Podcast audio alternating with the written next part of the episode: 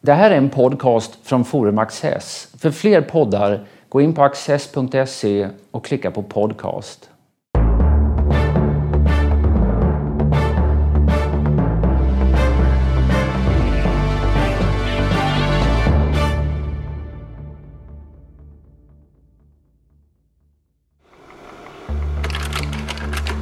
Tacitus var en romersk statsman, pretor, konsul och till sist prokonsul över provinsen Asien.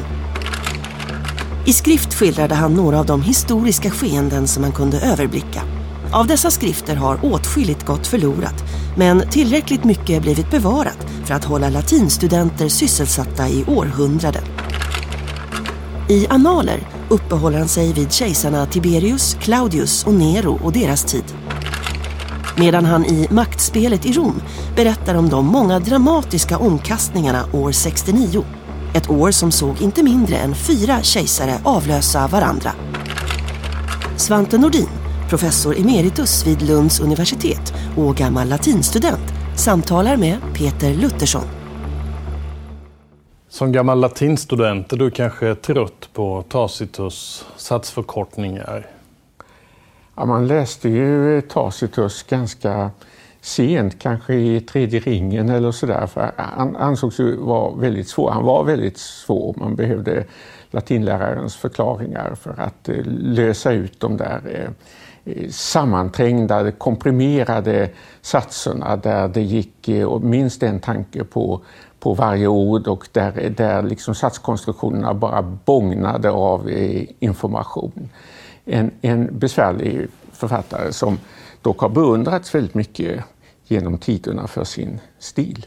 Fått många efterföljare, många som har hänvisat till hans stil som ett stilideal. Absolut är det så.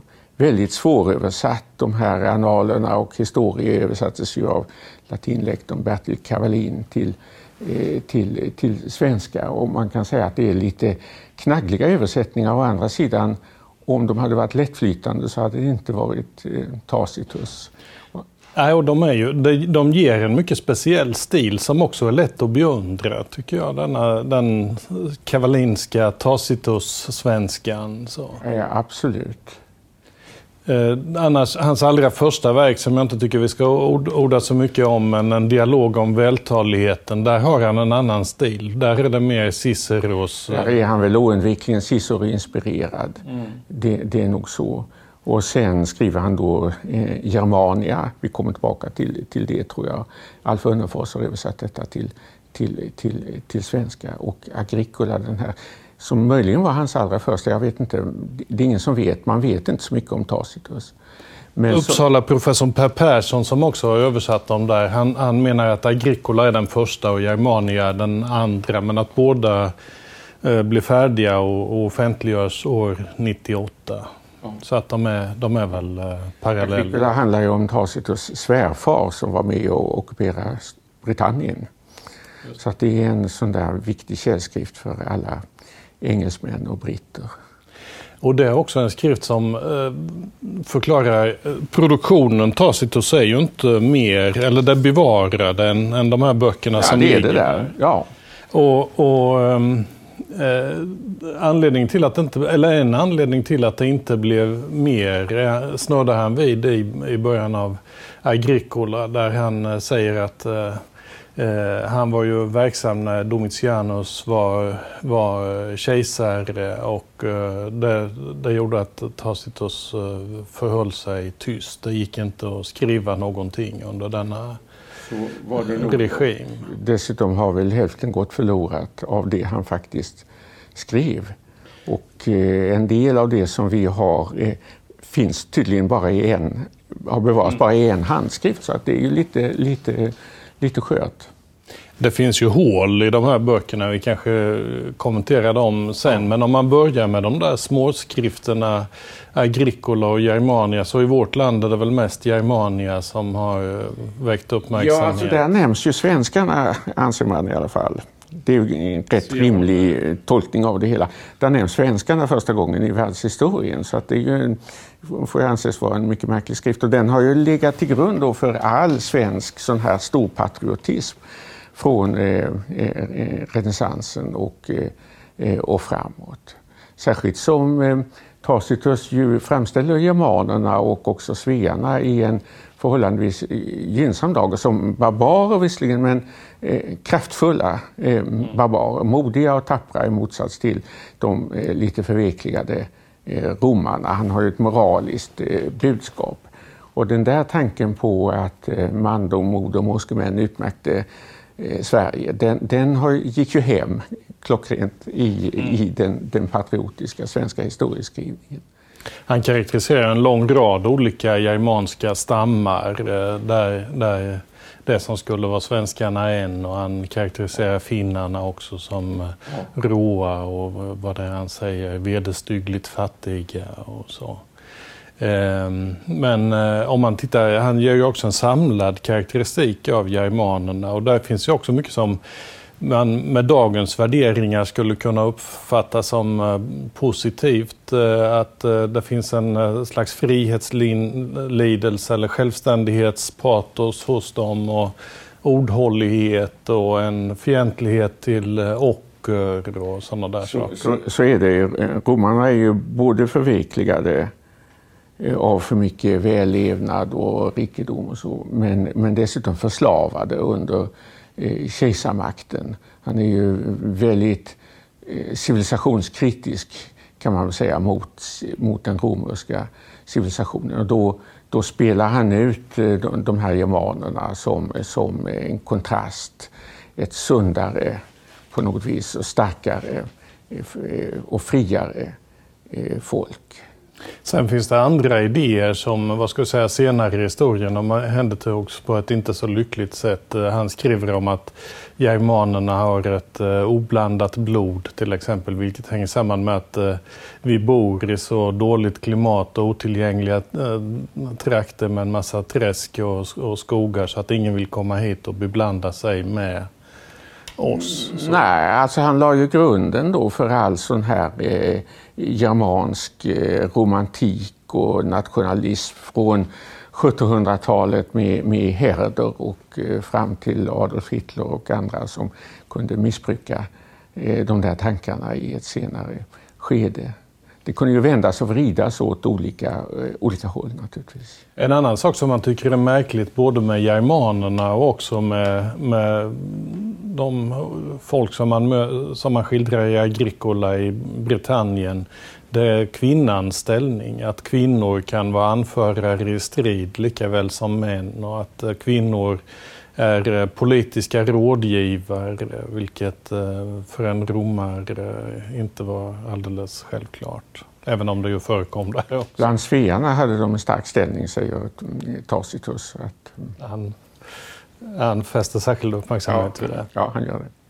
Vi sa där att eh, hans författarskap eh, eh, hindrades av de maktpolitiska förhållandena under en tid. Han, eh, Tacitus som person, man vet inte så jättemycket om honom, men han var en ämbetsman. Han föddes när Nero var kejsare eh, kring, eller lite efter år 50. Och eh, sen blev han eh, under Vespasianus och Titus eh, började den här ämbetsmannakarriären död 120 eh, eller någonting i den stilen, 118 kanske, man vet inte heller. Han dör i början av Hadrianus ja. regim. Men han gör ju en storstilad ämbetsmannakarriär.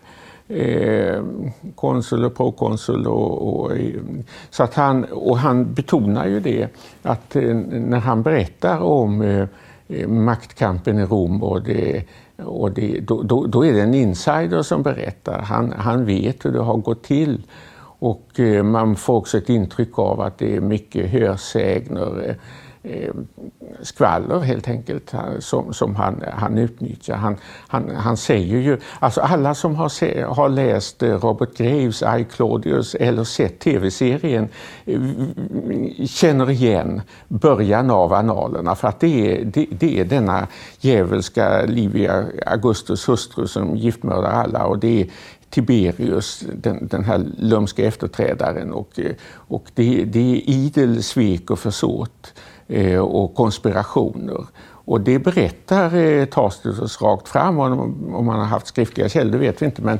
man kan ju tänka sig att, att en hel del är, eh, skvaller och sånt som har sagts och berättats i de högsta kretsarna att så här var det.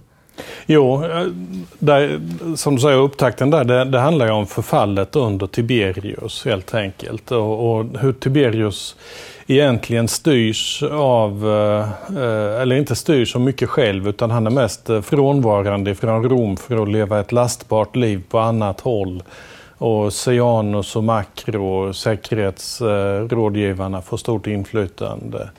Eh, han karaktäriserade på ett sätt som kan få en att associera till exempel till Martin Bormans roll eh, eh, i förhållande till Hitler. Den som, som bestämmer vem ledaren får tala med och vem som därmed eh, kan göra intryck på.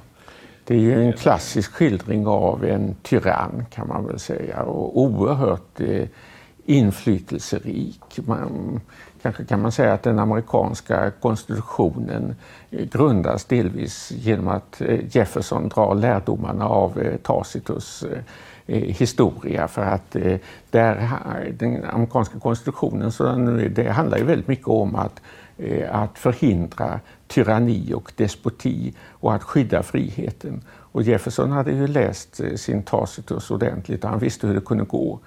Och sin Polybios, och sin där, han, där han ja. hittar en maktdelningslära ja. som, ja. som sen vad ska jag säga, kan ligga till grund för den amerikanska konstitutionen. Så att detta är ju en enormt, i sig intressant men också oerhört inflytelserik och betydelsefull författare. Den tar sig oss genom århundradena. Om man tar en svensk läsare av honom som Wilhelm Ekelund så menade han att om man ville se möta sin egen samtidspolitiker så gjorde han det bäst genom att läsa Tacitus för där var de så fint karaktäriserade. Så, så är det. Även Axel Oxenstierna läste ju Tacitus och hade lite Tacitus som handbok för att bygga det svenska imperiet på 1600-talet. Drottning Kristina läste Tacitus mm. när hon eh, skulle eh, åka och titta på gruvorna uppe i, i, i Norrland och satt i släden där tillsammans med den franska residenten Chany så fick han läsa Tacitus för henne. Det, det var förstklassig reselektyr. Man kan säga att det börjar med den här nedgångsperioden, eh, analerna. Då. Analer vi kan säga det betyder årsskrifter egentligen skulle man väl kunna säga. De är kronologiskt ordnade, ja. man följer skeendet ja. framåt. Så. Annars finns det ju bland de här romerska historieskrivarna också eh, biografier. Är ju en vanlig eh, genre ja. som hos Plutarchos. Han kan ha haft kanske källor som har, har gått från år till år eller mm. någonting sådant. Men sen efter det här med Tiberius så kommer det ett, eh, ett, ett, ett hål i, i analerna och sen så handlar det om Nero och Claudius lite senare. Ja. Och där kan man ju säga att porträttet av Nero det är egentligen en eh, uppgradering av eh, porträttet. Det blir, eh, det blir värre och värre. Det yttrar sig på olika sätt. Han beskriver ju den här rättslösheten. Också saker vi möter senare i historien. En angiverikultur och att ord blir straffbara. Eh, att man framtvingar saker under tortyr, att eh, man avrättar och att för att undvika avrättningar att eh, uppstå uppstår självmordsorgier. Och han beskriver kejsarvansinne som ju är fortfarande aktuell företeelse. Alltså det här med, med hur, hur en makthavare, framgångsrik makthavare kan, kan, kan gripas av en fullständig fart blindhet, glömmer bort eh, erfarenhet som eh, han kanske gjorde i sin ungdom och blir fullständigt upptagen av den egna storheten och så går, eh, kör rakt in i mm, fördärvet. Mm. Nero blir ju speciell eh, genom, han har den här eh, vad ska jag säga, intresset av att framträda och uppträda och spela teater och sjunga och och sådant. Samtidigt som eh, mer konservativa senatorer uppfattar ju det där som eh, olämpligt att man ägnar sig åt om man tillhör samhällseliten. Eh. Han var helt klart lastbar. Alltså det var något, något fel eh, med honom. Han var lite kvinnlig. Han var inte, alltså, och det där gillar inte Tacitus utan, utan han associerar den ena lasten med den, med den andra på ett sätt som det kanske tar lite, lång, lite tid för en modern läsare att förstå hur han, hur han, hur han tänker. Men konstnärskapet är inte riktigt till Neros fördel i Tacitus ögon. Nej, nej, det är det inte. Och han, han, han eh, har, det var det jag var ute efter, den där logiken, att, att han, eh, han vill se det som att eh, det är ett sätt för honom att härska, att han eh, så att säga fördelar sin egen skam eller vanära på andra, tvingar andra in i vanära. Att det då skulle eh, vara ett framträdande drag eh, i hans sätt att leda. Så, medan så. de som är principfasta och integra och så, eh, de eh, rensas ut, avrättas. Så, så är det och det är naturligtvis, en del av det där är ju en en, också en aktuell och en, en evig iakttagelse det här, alltså hur, hur makten Eh, korrumperar inte bara sig självt utan hela sin omgivning, hur den, hur den, den har ett behov av att genomsyra omgivningen, att, att eh, alla ska bli medskyldiga i, i, i samma korrupta maktutövning.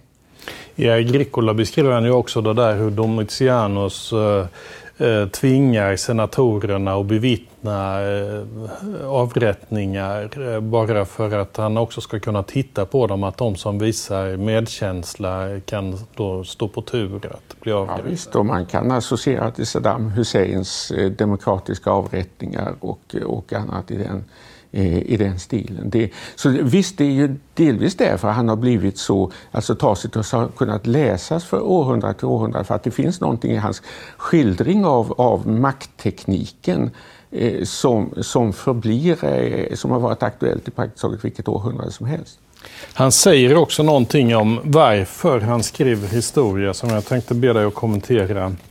Han säger att, eh, apropå historieskrivarens uppgift, att den är att tillse att duglighet icke förtiges och att fruktan för eftervärldens dom finns i alla ord och gärningar.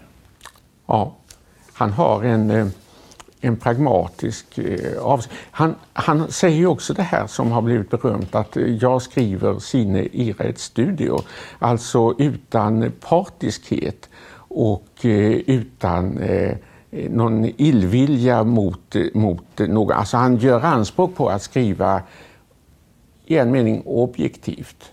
Det har, kanske, kan kanske betvivlas om det är så, men, men det är i alla fall, han ställer upp det målet för historieskrivning. Man måste lyfta sig, man får inte vara, eh, vara partigängare utan, utan man måste ha liksom eh, det här olympiska långtidsperspektivet på saker och ting. Samtidigt har han det här, vad ska vi säga, Eh, praktiska aspekten. Att, att man, om man gör något ont så ska man veta att det där kommer fästa klibba vid den alltid. Så.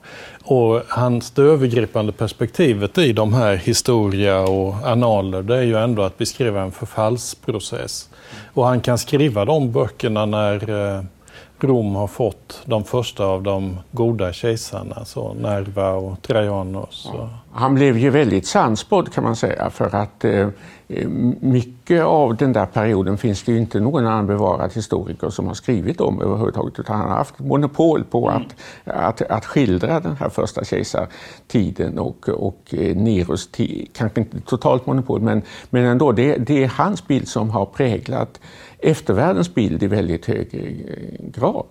Fast en sammanfattning av Nero tillhör ju de där hålen i verket. Så det vet vi inte. Men, jo, det är sant. Men, men bilden, av, bilden av Claudius är ju påfallande positiv egentligen. Ja. Och som jag sa, fortfarande när, när det görs en tv-serie på mm. Eh, Claudius är det ändå det är väldigt mycket Tacitus som har skrivit manuskript till den där tv-serien. Alltså.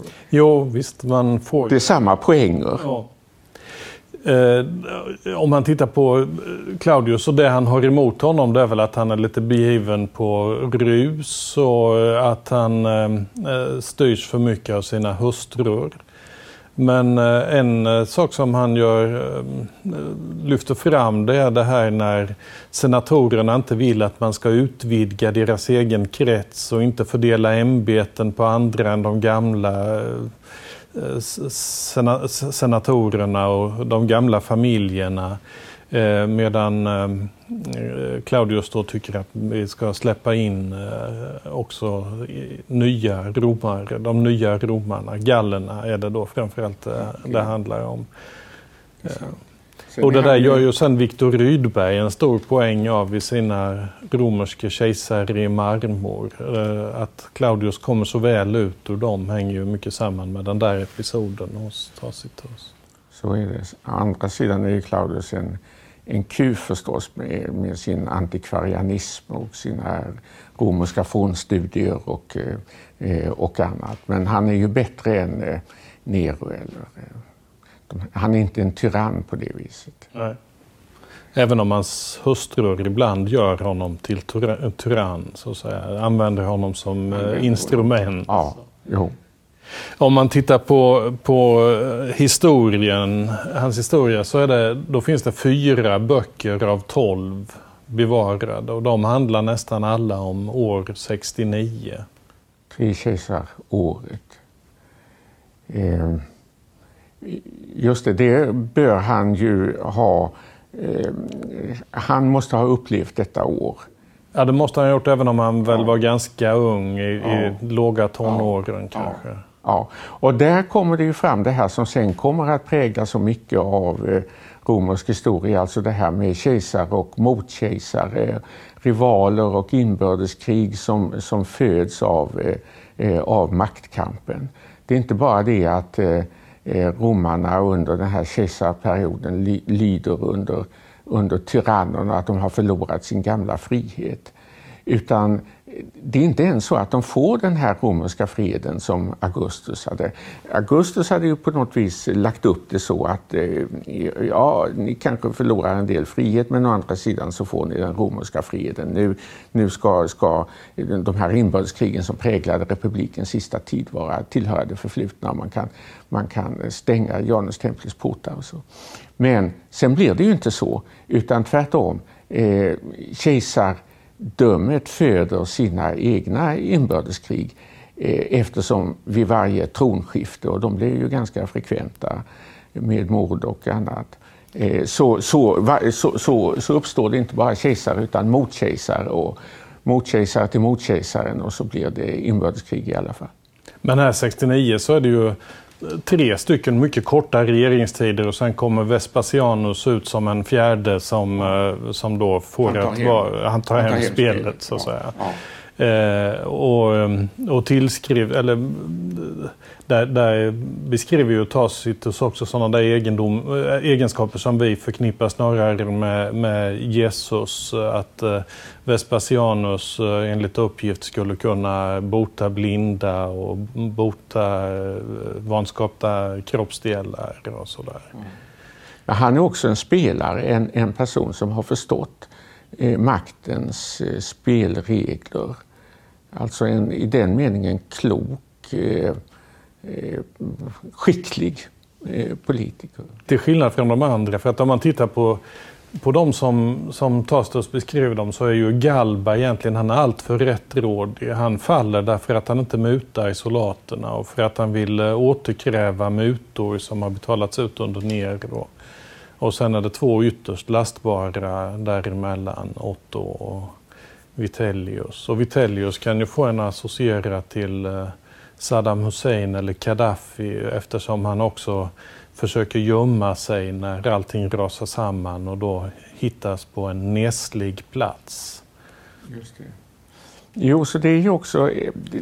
Eh, alltså, man brukar ju ofta se honom som psykologen bland romerska historieskrivare och det, det ligger väl någonting i det. Det finns väldigt mycket sån här skarpsynt, desillusionerad, eh, realistisk och lite bitter eh, Eh, psykologisk karaktärisering hos, eh, eh hos Tacitus. Det, det, är den, alltså politikens psykologi. Machiavelli naturligtvis bygger en hel del på Tacitus när han skriver sin Försten i början på, eh, på 1500-talet och sen alla senare maktteoretiker. Hur måste en, makt, en framgångsrik maktspelare vara?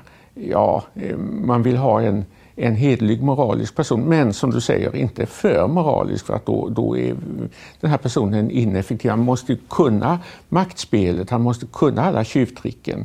Eh, och han, han, han, och det gäller ju även kvinnorna, för att kvinnorna är också maktspelare bakom kulisserna naturligtvis. Och eh, Tacitus skildrar många, eh, ofta kvinnor i ganska mörk dager, de, men de drar i tåtarna och de, de, manipulerar de här männen eh, och får dem att agera på det sätt som de, som de själva, själva vill. Där, där är spelreglerna lite annorlunda, men det är också frågan om ett maktspel.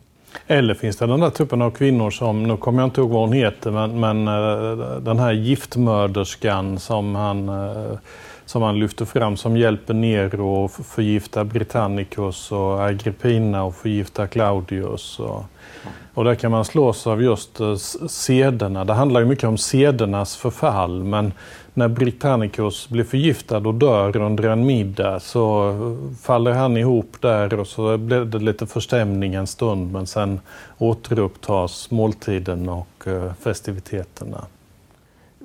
Visst, så, så, så, är det. De riktiga sederna de har försvunnit med republiken. Och det finns ju på det viset en sorts eh, eh alltså adelstänkande, hos, eller stormannatänkande eller patriciertänkande hos Tacitus. Det finns en sorts nostalgi för republiken den tiden när, när patricierna eh, regerade Rom. Och att, att det här med kejsardömet, eh, det, det, det innebär slaveri.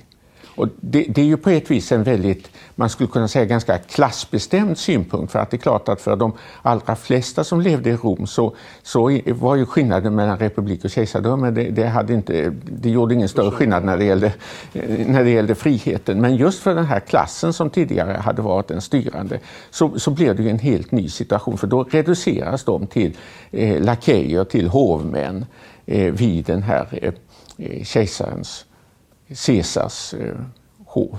Mm. Man kan ju säga att en del säkert påverkar både hans, eh, hans eh, stil och hans eh, attityd. Den där ja, lite Eh, vad ska jag säga, underförstådda pessimismen eller korthuggna pessimismen och, och, och så. Eh, av att det är ändå en med tidens mått ganska gammal man som skriver. Han utnyttjar den bättre politiska situationen till att skriva. Han kommenterar också det där. Han säger att eh, eh det är så bra med ålderdomen därför att man kan eh, tycka vad man vill och man kan säga vad man tycker. Så är det. Och han är ju, han är ju väldigt mycket moralist och han är, han är också en som varnar det här med, med eh, Germania, germanerna. Där, där finns ju Roms potentiella fiender. De, de, han har ju en eh, underbar skildring också av, eh, av det här slaget i Täfteborgaskogen mm. med eh, Hermann som, som ju sen blev den stora hjälten i, eh, i tysk nationell mytologi. Och det är inte själva slaget han skildrar utan det är en, en här som kommer dit 10-20 år senare och upptäcker då inne i skogen där resterna av detta slag, liken, eh, rustningarna eh, och, och, och, försöker begrava några av, en del av de döda. Och så. Det, det är en uh, oerhört uh, tät Eh, stämningsfull skildring av denna katastrof. En oerhört fin scen. Och, och det, den annan som jag associerar till det är just när han beskriver Vit Vitellius i Cremona efteråt. Eh, efter att Cremona har fallit och den sinnesstämning han är i och, och, hur det är med människorna runt omkring honom. Det är just som Joakim Fests Undergången, hela den scenen, alltså som handlar om Hitlers sista dagar. Men nu har vi sett våra sista minuter, Svante. Här. Tack.